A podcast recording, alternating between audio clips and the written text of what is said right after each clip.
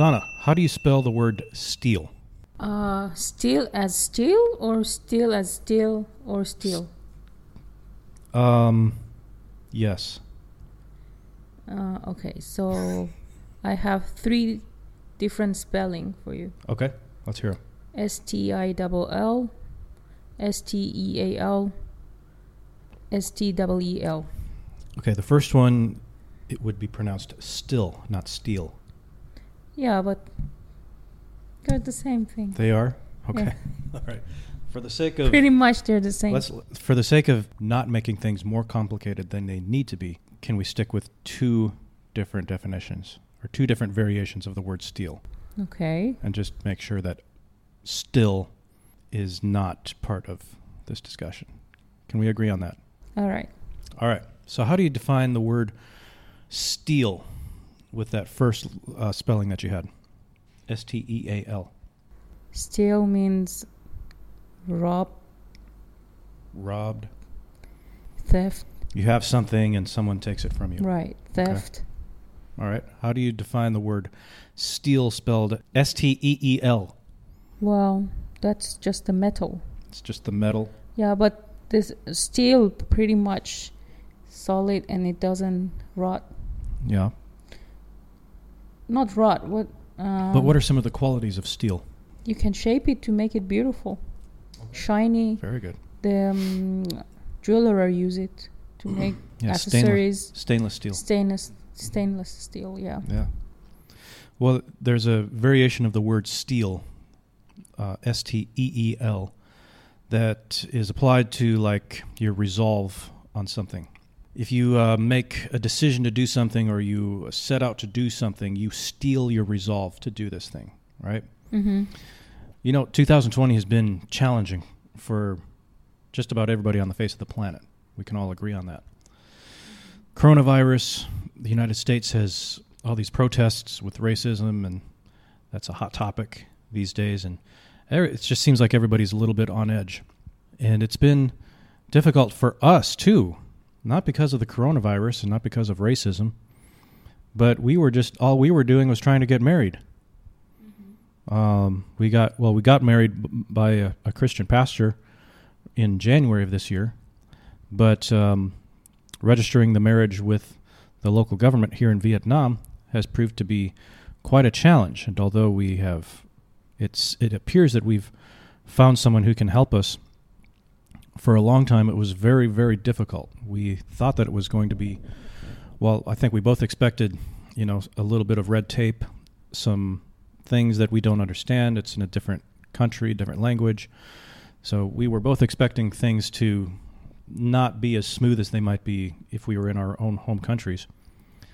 But um, neither of us expected what we ex- what we what we experienced. What we experienced was a lot of confusion, a lot of um, you know we we took the we got all our, our documents like we were instructed to do. We took them to the district office, and they said, "Well, you need this document. No, you need this document. No, you need this." And then they said, "Well, you didn't get this quite right, but for this amount of money, we can fix it for you, and then we can." And so this went on and on and on, and they kept wanting more money. They kept wanting this little document. I even had my driver's license in Virginia translated into Vietnamese because this person wanted proof that I'm a resident of somewhere in the United States. I don't know why she asked for that, but she did. And so I act, I literally had my driver's license translated into Vietnamese. And even after all of this, we had given them the equivalent of around $250 US, and still it wasn't enough. And they said, well, we need an additional 1,000 US dollars to do this, to process your, your marriage registration. Now, what I the, the what I'm getting at here is that this circumstance it could have broken either of us. Either one of us could have used this uh, set of circumstances and say, "Well, maybe this is a sign that this marriage isn't meant to. Maybe it's a sign that it's not meant to be. Maybe it's um, I, I don't know. I just don't. Maybe uh, if if we weren't as committed to it as we may may have professed to be at one time, we could have used this as a way out. Either one of us could have could have said, "Ah, to heck with it. I don't want to. I don't want to do this. I didn't want to do this to begin with. I was just going along with it just because I was writing my emotions, and but I'm really, really not. I don't want to do this." Now, my brother John and I, we've we've butted heads a few times over the years. I we both have very distinct ways of viewing the world, and we're both very opinionated. And when we share our opinions, we're both very uh, vocal, and we're both very strong in our language when we share our opinions. So as a result of this, we've butted heads. However, even a broken clock is right twice a day. So to give credit where credit is due, my brother John actually said something that uh, really made a lot of sense, and it really hit home for us, you and me. And I think anybody listening to this who's going through their own set of difficult circumstances this year.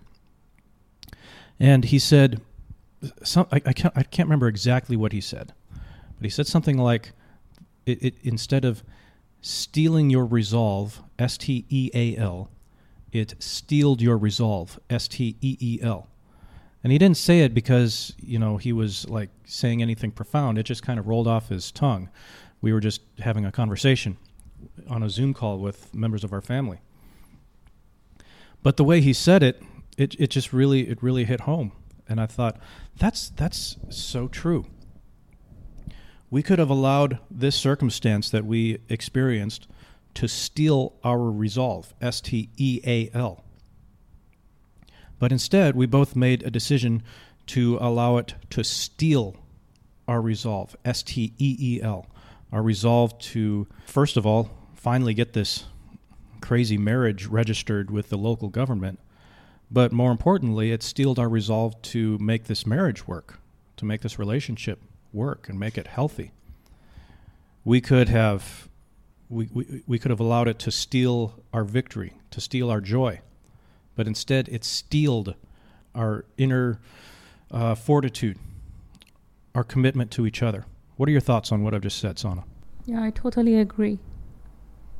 Okay, well, that's enough for this episode. Tune in next week with James and Sana. That's all you have to say. Bye.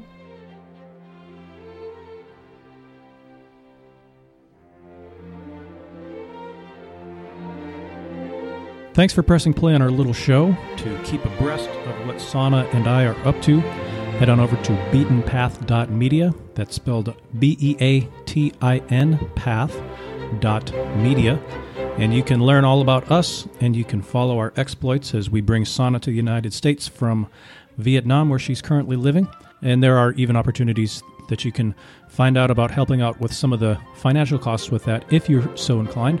Just go to beatinpath.media and just look for the About Us link at the top of the page, and you can find more about us. So, again, thanks for pressing play, and we will see you next time.